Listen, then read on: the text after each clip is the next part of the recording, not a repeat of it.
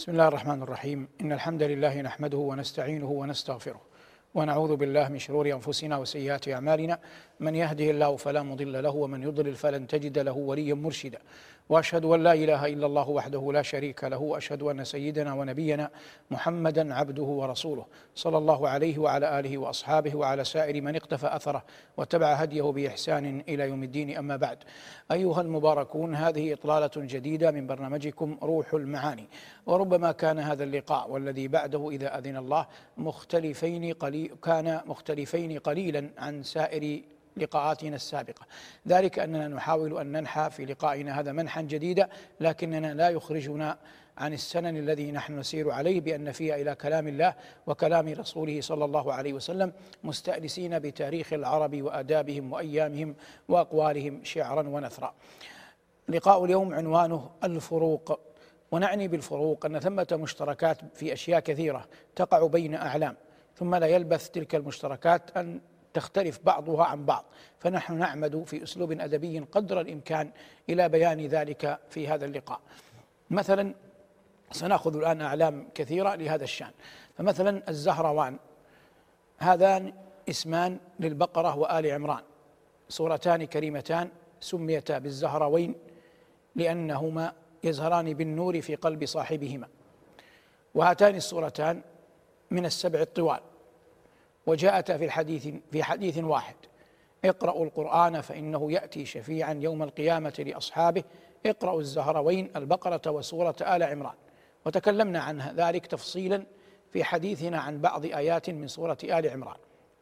لكن ما الفارق بين السورتين من حيث الجملة؟ سورة البقرة 286 آية وسورة آل عمران 100 آية. لما ذكر النبي صلى الله عليه وسلم الحديث فيهما زاد على فضل سورة البقرة. قال اقرأوا سورة البقرة فإن في أخذها بركة وفي تركها حسرة ولا تستطيعها البطلة. ولم يقل هذا الوصف عليه الصلاة والسلام في سورة ماذا؟ في سورة آل عمران. فأضحى لسورة البقرة مزية فضل فيما ذكره نبينا صلى الله عليه وسلم. في سورة البقرة آية الكرسي. وهي أعظم آية في كلام في كتاب الله. الله لا إله إلا هو الحي القيوم. لإقراره النبي صلى الله عليه وسلم لإقرار النبي صلى الله عليه وسلم لأبي بن كعب لما سأله أي آية في القرآن أعظم قال الله لا إله إلا هو الحي القيوم. فضرب على صدره وقال ليهنك العلم يا أبا المنذر. سورة البقرة فيها أطول آية في كلام الله. سورة آية المداينة. يا أيها الذين آمنوا إذا تداينتم بدين إلى أجل مسمى. سورة البقرة فيها فواتح ثلاثة أجزاء. إذا استثنينا سورة الفاتحة. فهذا نوع من الفروق ما بين هاتين السورتين الكريمتين. السلسبيل وتسنيم عينان في الجنة ذكرهما الله جل وعلا. إلا أن الفارق بينهما أن تسنيم عين للمقربين والسلسبيل عين للأبرار. الله يقول إن الأبرار يشربون من كأس كان مزاجها كافورا. عينا يشرب بها عباد الله يفجرونها تفجيرا يوفون بالنذر ويخافون يوما كان شره مستطيرا إلى أن قال عينا فيها تسمى سلسبيلا. فهذه سقيا للأبرار. المقربون أرفع درجة من الأبرار. قال الله جل وعلا ومزاجه من تسنيم عين يشرب بها المقربون فالمقربون يشربون خالصا صافيا من من تسنيم. والأبرار يشربون من السلسبيل وربما مزجوا بعض ماء السلسبيل بما يأتيهم من من تسنيم. وهذا يدل على أن الجنة درجات وكلاهما عينان في الجنة. ننتقل إلى فارق أعظم الفرق بين الجنة والنار. كلاهما مخلوقتان كلاهما موجودتان الآن كلاهما دار إما للعذاب وإما للنعيم. فالجنة دار نعيم والنار دار عذاب. ولكل منهما أبواب. إلا أن الفارق نحن نذكر الفروق. أبواب الجنة ثمانية وأبواب النار سبعة. الدليل على أن أبواب النار سبعة لها سبعة أبواب لكل باب منهم جزء مقسوم. أما أبواب الجنة لم يأتي دليل من القرآن على أن أبوابها ثمانية. لكنه صح الخبر عن رسول الله صلى الله عليه وسلم أنه قال بعد أن ذكر فضل الوضوء والتشهد بعده. قال يدخل من أي أبواب الجنة الثمانية شاء. فهذا إخبار أن أبواب الجنة ثمانية. ورد بعض أسماء أبواب الجنة باب الريان. ولا نعلم اسما لباب من أبواب جهنم. وعد الله الجنة والنار أن يملأهما لكن ملأهما يختلف. فالنار يضع الجبار جل وعلا فيها قدمه فتقول قط قط أي يكفي يكفي. أما الجنة فلا يضيقها الله جل وعلا كما ضيق النار وإنما يخلق لها خلقا يدخلونها فيملؤونها. فهذا فارق ما بين الجنة وما بين ما بين النار. ويجتمعان في أن أهل النار خالدين فيها وكذلك أهل الجنة خالدين خالدين فيها. يجتمعان في أن لكل منهما خزنة. وكل أحد من هؤلاء وكل خزنة من هؤلاء لهم قيم. فالقيم على خزنة الجنة اسمه رضوان والقيم على خزنة النار اسمه مالك. مالك ورد ذكره في القرآن ونادوا يا مالك ليقضي علينا ربك. أما رضوان لم يرد ذكره في في القرآن وإنما جاء في بعض الآثار. قال شوقي كما تلقاك دون الخلد رضوان. في أبيات شهيرة له. هذا الفرق بعض الفوارق اليسيرة ما بين الجنة والنار. مسجد قباء ومسجد الضرار. كلاهما مسجد وكلاهما بني في المدينة بل إنه إنهما غير بعيدين عن بعضهما. لكن الفرق بينهما كبير. فمسجد الضرار بني قبيل أن توجه النبي صلى الله عليه وسلم إلى تبوك. بنته بعض المنافقين بأمر من أبي عامر الراهب وأبو عامر الراهب كان يسكن المدينة وكان يتنسك ويتعبد واطلع على شيء من علم أهل الكتاب. فلما جاء النبي صلى الله عليه وسلم إلى المدينة وهاجر إليها شرق عدو الله بريقه. فذهب إلى مكة يحرض الناس على النبي صلى الله عليه وسلم ولم يزل في أخذ وعطاء حتى ائتمر مع بعض المنافقين. أنه سيقدم المدينة مع جيش له فأمرهم أن يتخذوا له معقلا حتى يتهيأوا لملاقاته وقتال نبينا صلى الله عليه وسلم. فعمدوا إلى بناء أسموه مسجدا وأرادوا أن يثبت هذا المسجد ويقر ويقرهم الناس عليه. فعمدوا إلى النبي صلى الله عليه وسلم يسألونه أن يأتي مسجدهم قائلين إنما بنيناه لذي العلة ولليلة الشاتية أي لأهل الأعذار الذين لا يستطيعون أن يصلوا إلى مسجد قباء. فالنبي صلى الله عليه وسلم أخبرهم أنه في سفر وأنه إن شاء الله إن عاد من تبوك أن يمر عليهم ويصلي لهم في مسجدهم. قبل أن يعود صلى الله عليه وسلم قبل أن يقبل على المدينة بليلة أو ليلتين أتاه جبرائيل فأخبره الخبر وأن هذا المسجد إنما وضع ضرارا فعاد صلى الله عليه وسلم إلى المدينة وبعث رجلين أو ثلاثة ليهدم المسجد المسجد ويحرقه قال الله جل وعلا والذين اتخذوا مسجدا ضرارا وكفرا وتفريقا بين المؤمنين وإرصادا لمن حارب الله ورسوله من قبل. من الذي حارب الله ورسوله من قبل؟ أبو عامر الراهب. ولا يحلفن. وهذا شأن المنافقين. لأنهم لا يعظمون الله فلا يجدون غضاضة ولا حرج أن يحلفوا أن يحلفوا بالله كذبا. ولا يحلفن إن أردنا إلا الحسنى. والله يشهد إنهم لكاذبون. ثم قال الله لنبيه لا تقم فيه أبدا. فنهى الله جل وعلا نبيه أن يصلي في هذا المسجد. فكنا بالقيام عن الصلاة لأن القيام من أعظم أركانها. فقال جل وعلا لا تقم فيه أبدا. ثم بين له فضل مسجد قباء وهو على مقربة منه فقال له لمسجد أسس على التقوى من أول يوم أو من أي من أول يوم دخلت فيه المدينة أحق أن تقوم فيه. فيه رجال يحبون أن يتطهروا. فانظر الحرفي الجر فيه فيه وردت غير منفكة عن بعضها البعض في القرآن. ولم ترد في القرآن إلا في هذا الموضع لكن يوقف على الأولى ويبدأ بالثانية. قال الله جل وعلا لا تقم فيه أبدا. لمسجد أسس على التقوى من أول يوم أحق أن تقوم فيه. فيه رجال يحبون. ومن نظائر هذا في القرآن قول الله جل وعلا لولا أوتي مثل ما أوتي رسل الله. الله أعلم حيث يجعل رسالته. فجاء لفظ الجلالة متتابعة لكن ختمت به جملة وبدأت به جملة. وهذا لابد أن يتنبه له من يقرأ القرآن حتى لا يظن أن المعنى قد يكون متقاربا لأن معرفة النحو معرفة للمعنى ومعرفة المعنى هي التي تحكم قراءة القارئ. مسجد الضرار أزيل هدم. ومسجد قباء ما زال ولله الحمد قائما منتصبا يؤمه المسلمون. وفضل الصلاة فيه بأجر عمرة. من تطهر في بيته ثم أتى مسجد قباء فصلى فيه فله أجر فله أجر عمرة. ما كان في مقارنتنا ما بين مسجد ومسجد الضرار. يوسف وبنيامين. كلاهما أخ شقيق. وقد جاء في القرآن قال أنا يوسف وهذا أخي. فهما يتفقان أنهما من أم وأب واحد. ويتفقان أن إخوتهم إخوتهما عادوهما جميعا. إذ قالوا ليوسف وأخوه أحب إلى أبينا منا. ويتفقان أن كلاهما فقده أبوه.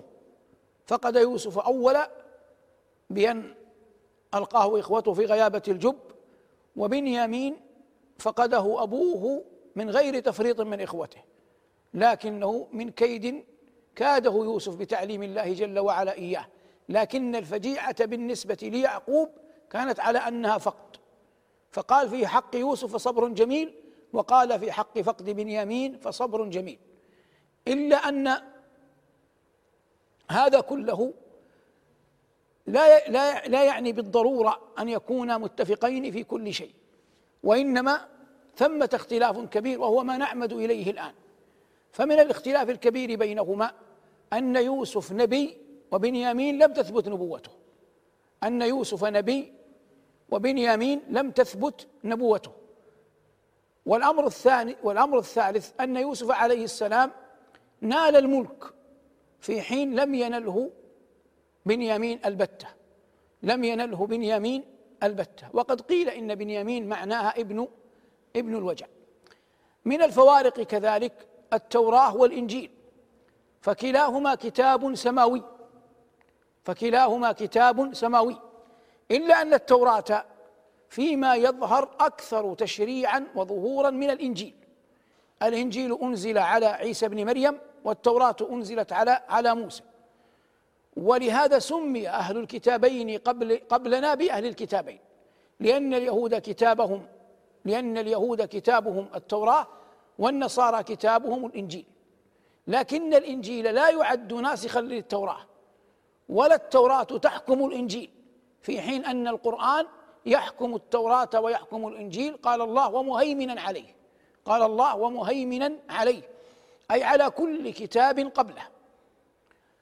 وجاء في التوراة وفي الإنجيل أوصاف نبينا محمد صلى الله عليه وسلم وبعض أوصاف أصحابه. كما قال ربنا جل وعلا محمد رسول الله. ثم ذكر شيئا من أوصاف أصحابه وقال ذلك مثلهم في التوراة. ثم ذكر مثلهم في الإنجيل وقال ومثلهم في الإنجيل كزرع أخرج شطره فهما كتابان سماويان. اقترن الحديث عنهما كثيرا. بخلاف الحديث عن الزبور وهو كتاب أنزل على داود عليه السلام إلا أنه لم يذكر في القرآن مقترنا بهما كثيرا. وإنما أكثر القرآن على تنزل التوراة والإنجيل. وبعض أهل العلم يقول إن التوراة نزلت مكتوبة ويحتج بقول الله جل وعلا وكتبنا له في الألواح. والعلم والعلم عند الله. ننتقل إلى طائفة الشجر. ذكر الله جل وعلا سدرة المنتهى وذكر الزقوم وكلاهما شجر. لكن الفارق بينهما أن سدرة المنتهى ليست في الجنة وإنما دون الجنة في السماء السابعة. وأما الزقوم فهي شجرة أخبر الله أنها في أصل الجحيم. وشجرة وسدرة المنتهى مثال للمكان الطاهر. ولهذا كما حررنا في حديث الإسراء والمعراج التقى عندها جبرائيل ومحمد صلى الله عليه وسلم. وأما الزقوم فإن الله جل وعلا جعل جل وعلا جعلها طعاما للأثيم. وأما الزقوم فإن الله جل وعلا جعلها طعاما للأثيم. كالمهل يغلي في البطون. وقال في وصفها طلعها كأنه رؤوس الشياطين. والعرب لم ترى الشياطين. لكن هذا من مجرى كلامهم. فقد كانوا يخوفون بعضهم بعضا بأمور لا لم يروها. فذكروا الغول وذكروا غيره.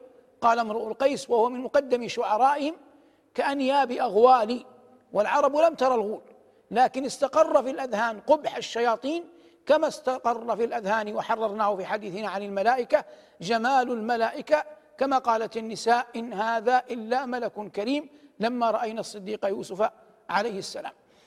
من المقارنات في غير القرآن والسنة في الكلم العربي أو في التاريخ العربي في بيان الفروق الفرزدق وجرير.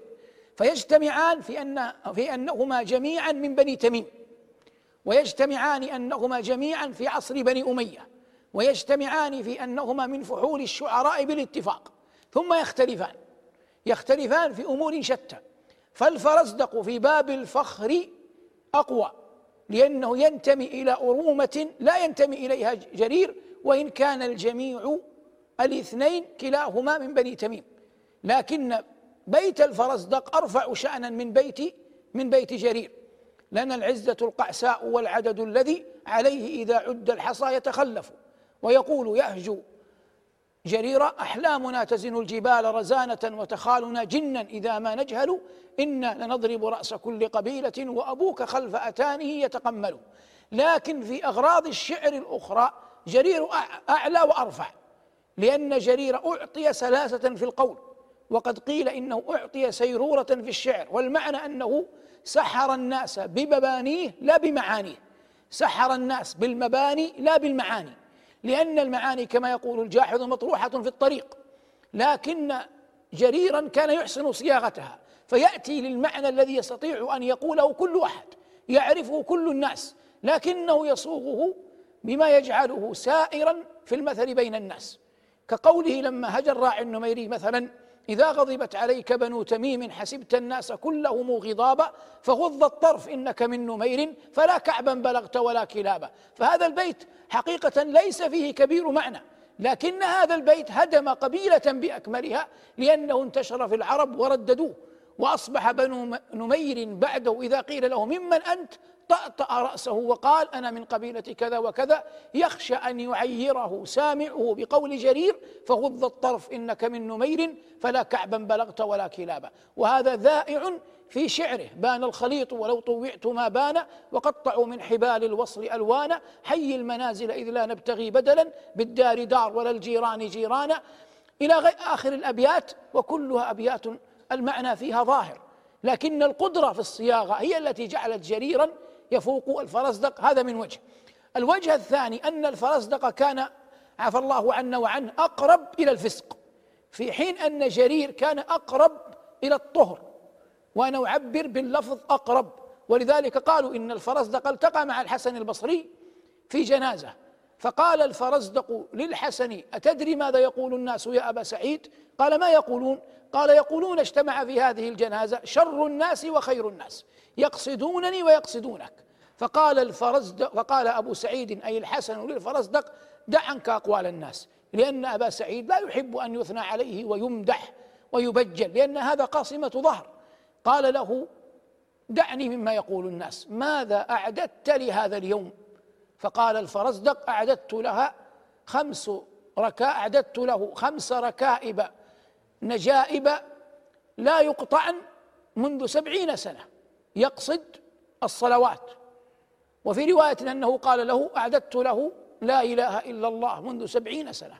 قالوا فإن الحسن البصري بكى لما أجابه الفرزدق بمثل هذا. في حين أن جريرا كان أعف لأن الفرزدق كان في لسانه لا يبالي. ولما اجتمع الشعراء عند باب عمر بن عبد العزيز ليأذن لهم وكان عمر راوية يحفظ فلما أصر عليه حاجبه أنه لا بد من استقبال الشعراء وأن هذا قد مضى سنة في الذين من قبله من الخلفاء والأمراء والملوك. قال من بالباب؟ فأخذ يسأل وكلما سأل عن واحد منهم ذكر عيبا فيه. فقيل له فلان؟ قال هذا الذي يقول رهبان مدين والذين عهدتهم يبكون من حذر العذاب قعودا. لو يسمعون كما سمعت كلامها خروا لعزة ركعا وسجودا. والله لا يدخل علي أبدا. فلما قيل له الأخطل وكان الأخطل نصرانيا قال هذا الذي يقول لست بقائم كالعير أدعو قبيل الصبح حي على الفلاح ولكني سأشربها شمولا وأسجد عند منبلج الصباح فلعنه وسبه وقال لا يدخل علي وما زال يذكر الشعراء. حتى ذكر له الفرزدق فعابه وذكر بيتا ماجنا للفرزدق يأبى معه أن يدخل الفرزدق عليه. حتى أتى على جرير قال إن كان ولا بد فهذا. إن كان ولا بد فهذا فدخل جرير على عمر بن عبد العزيز دون غيره من الشعراء. والمقصود الآن إظهار الفوارق ما بين الفرزدق وجرير. إذا انتقلنا للعصر الحديث فقد ظهر شاعران شوقي وحافظ وكلاهما شاعر نشأ في مصر وفي زمن واحد وكلاهما بلغ بالشعر منزلة عالية إلا أن من الفوارق أن الشعراء أجمعوا على بيعة شوقي بالإمرة ومن جميل وصدق وسلامة قلب حافظ أنه قاد الشعراء لهذا. وقال أتيت أمير القوافي قد أتيت مبايعا وهذه وفود الشرق قد بايعت معي. قبل أن نتجاوزها إلى شوقي وحافظ أعود إلى الفرزدق وجرير لمسألة مهمة وهي قضية الموت. فالفرزدق مات قبل جرير ولم يوفق جرير في الكلم. قال مات الفرزدق بعدما جدعته ليت الفرزدق كان عاش طويلا. فلامه الناس وعابوا عليه قوله هذا. فاعتذر وأخذ بعد ذلك يم يعني يقول ابياتا يرثي فيها الفرزدق لكن بعد فوات الفوات. الحافظ وشوقي لم يكونا كذلك. مات حافظ قبل شوقي وكان شوقي يتمنى أن يموت هو قبل حافظ. لما؟ حتى يستطيع حافظ أن يرثيه. فيخلد موت شوقي لكن وقع العكس. وكأن الله تبارك وتعالى أراد أن يرحم حافظا لسلامة صدره أنه بايع شوقي فمات قبله. فاضطر شوقي إلى أن يقول الشعر رثاء في من؟ في حافظ. قال يا حافظ الفصحى وحارس مجدها وإمام من نجبت من البلغاء. في أول القصيدة قال قد كنت أؤثر أن تقول رثائي يا منصف الموتى من الأعداء. قد كنت أؤثر أن تقول رثائي يا منصف الموتى من الأحياء. وقال في قصيدة يا حافظ الفصحى وحارس مجدها وإمام من نجبت من البلغاء. إذا طوينا صفحة الشعر نعود إلى صفحة العظماء. فنبدأ بالصحابة السعدان سعد بن عبادة وسعد بن معاذ. فكلاهما أنصاري وكلاهما من النقباء وكلاهما سيد في قومه وكلاهما كان معظما عند رسول الله صلى الله عليه وسلم وكلاهما شهد بدرا وإذا قيل السعدان لا ينصرف الاسم إلا إليهما إلى واحد منهما مع ذلك بينهما فوارق.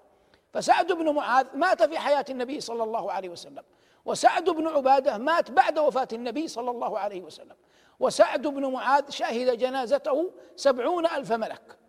وقال عليه الصلاة والسلام إن عرش الرحمن اهتز لصعود عرش سعد لصعود روح سعد بن معاذ. في حين لم يرد هذا في حق سعد بن عبادة لكنه سيد جليل كبير كما قال الحافظ الذهبي رحمة الله تعالى عليه. سعد بن عبادة كان فيه من قوة الشكيمة والوضوح أمر ظاهر. فلما قسم النبي صلى الله عليه وسلم الغنائم يوم حنين ولم يعطي الأنصار شيئا ووقع ذلك في قلوب بعض الأنصاريين. عمدوا إلى سعد بن عبادة لينبئ النبي صلى الله عليه وسلم عن حالهم. فقال له عليه الصلاة والسلام وأنت يا سعد يعني أنت ماذا تقول؟ ما رأيك؟ أين أنت من هذا؟ فكان واضحا جليا لكن بأدب. قال يا رسول الله وهل أنا إلا رجل من قومي؟ وهل أنا إلا رجل من قومي؟ فهذا منتهى الوضوح. وهذا الوضوح ظهر جليا في حادثة الإفك. فلما قام أحد الأوس وقال يا رسول الله لما قال عليه الصلاة والسلام من يعذرني في رجل آذاني في أهلي؟ فقام أحد الأوسيين فقال يا رسول الله إن كان منا معشر الأنصار قتلناه وإن كان من إخواننا الخزرج أعطونا إياه فقتلناه. فقام سعد بن عبادة ينهر هذا القائل قال والله لا تستطيع أن تقتله وإنما قالها سعد رضي الله عنه حمية لقومه ولهذا ينبغي للعاقل أنه إذا سمع الكلمة أن يراجع صاحبه فيها صاحبها فيها في نفس الكلمة. فليس كل واحد قال الكلم يحتمل الكفر يحتمل الهوان يحتمل المقاصد التي نحن نضمرها في نفوسنا. لا بد أن نقف معه ونسمع عنه. وإلا ليس هينا أن يقول سعد بن عبادة في مسجد رسول الله ورسول الله على المنبر والله لا تقدر على أن تقتله. يقول هو لمن؟ يقول لرجل يصفه النبي صلى الله عليه وسلم بأنه آذاه في أهله. ومع ذلك يحميه. لكنه لم يقصد حمايته ضد النبي صلى الله عليه وسلم محال. هذا كفر. لكنه أراد بذلك أنه مسؤول عن الخزرج وقيم عليهم ونقيب لهم وسيد مطاع فيهم. فلهذا منعه أن يقبل أن أوسيا يقول أقتل رجلا خزرجيا. والمقصود في تعاملنا مع الناس لا بد أن نحمل الكلام على أحسن المحامل. والله مثلا لما ذكر الكفر قال إلا من أكره وقلبه مطمئن بالإيمان قال ولكن من شرح بالكفر صدرا. وهذا من التثبت في الكلم حتى نتثبت في الحكم. أما أن يأتي الناس بعضهم لبعض جزافا فتحمل أقوال العباد على غير ما يريدون أو يحمل المؤمن لازم كلمه هذا ليس بصواب ولا عدل في أي قضية. كذلك من الصحابة الذين اشتركوا في في الأسماء ويمكن عقد فوارق ومقارنة بينهما الصديق والفاروق وإن كان ظاهرين شهيرين. إلا أنهما كلاهما يندرج تحت القول بالصاحبين والشيخين وقولنا العمرين العمرين وقولنا العمرين. قولنا العمرين هذا تغليب والعرب تستخدم التغليب إذا ثن إذا ثنت. فإذا جاءت لي اثنين تريد أن تثني اسمهما هم اسمهما عمدت لطريقة ما تجعل أحدهما أغلب من الآخر. وقد حررنا فيما يغلب على الظن هذا في بعض المواطن كقولهم عن الشمس والقمر القمران لأن القمر مذكر. فيقولون العمران لأن أبا بكر اسم مركب مضاف ومضاف إليه وعمر اسم مفرد. يتفقان في أن كلاهما كني بما ليس له. بمعنى أن أبا بكر ليس له ولد اسمه بكر. وعمر رضي الله تعالى عنه كنيته أبو حفص وليس له ولد اسمه حفص. أكبر أولاده عبد الله. مع ذلك عمر كنيته أبو حفص وليس له ولد اسمه حفص. وكذلك الصديق كنيته أبو بكر وليس له ولد اسمه اسمه بكر. أبو بكر رضي الله تعالى عنه متقدم إسلاما متقدم موتا. وأبو بكر متأخر وعمر متقدم متأخر إسلاما متأخر موتا.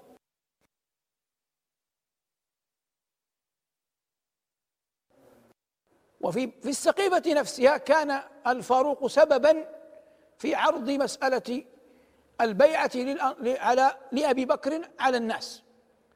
فوطأ عمر لأبي بكر البيعة وأسند أبو بكر لعمر الخلافة من بعده. فذلك توطئة أما هذا إسناد أما هذا إسناد مباشر. كلاهما زوج ابنته رسول الله صلى الله عليه وسلم. فأبو بكر زوج عائشة لرسول الله وعمر زوج حفصة لرسول الله صلى الله عليه وسلم. كلاهما شهد بدرا وأحد والمشاهد كلها. إلا أن المشهور أن أبا بكر حج حجة الوداع مع رسول الله صلى الله عليه وسلم أما عمر فلا يعلم أنه كان مع النبي صلى الله عليه وسلم في حجة الوداع. مات في سن واحدة. مات الصديق وسنه ثلاث وستون ومات عمر رضي الله تعالى عنه وطعن شهيدا وسنه ثلاث وستون. هذا بعض ما يمكن أن يقال عن الشيخين الجليلين المباركين أبي بكر وعمر رضوان الله تعالى عليهما. الحسن والحسين. الحسن أكبر والحسين أصغر. يتفقان في أنهما ابن علي وفاطمة. يتفقان في أن النبي صلى الله عليه وسلم هما هو الذي سماهما. يتفقان في أنهما جميعا ريحانتا رسول الله صلى الله عليه وسلم. يتفقان في أنهما السبطان ولا سبط غيرهما إلا محسن وقد مات. ويختلفان في أن الحسن تنازل والحسين لم يتنازل. الحسن تنازل عن الخلافة لمعاوية حقنا لدماء المسلمين. وأما الحسين فلم يتنازل عن حقه ومات دونه. شهيدا في العاشر من شهر الله المحرم. جاءوا برأسك يا ابن بنت محمد متزملا في ثيابه تزميلا وكأنما بك يا ابن بنت محمد قتلوا جهارا عامدين رسولا قتلوك عطشانا ولم يترقبوا في قتلك التنزيل والتأويل. ويكبرون بأن قتلت وإنما قتلوا بك التكبير والتهليل. مات الحسن قبل الحسين. مات الحسن في المدينة والحسين استشهد في كربلاء. هذه إطلالة لفروق عن مشاهير. لكنني لكنني أحسب أن في هذا النوع من الطرق والقول ما يعينك على أن تفقه المسألة جيدا لأن النظر نظرة شمولية للأشياء يعين على تثبيتها في القلب ويعين على الصدور عنها والورود إليها ويعين على طريقتنا في تقديمها للناس حتى يتهذب الناس بآداب النبوة وبأخلاق الفصحاء والبلغاء ممن حسنت سيرتهم وكملت حياتهم هذا ما تيسر إراده وتهيأ إعداده وأعان الله على قوله حول لقاء الفروق في هذه السلسلة المباركة من برنامجنا روح المعاني. أسأل الله أن يلبسنا وإياكم لباسه العافية والتقوى وأن يوفقنا جميعا لما يحب ويرضى. وصلى الله على محمد وآله والحمد لله رب العالمين. والسلام عليكم ورحمة الله وبركاته.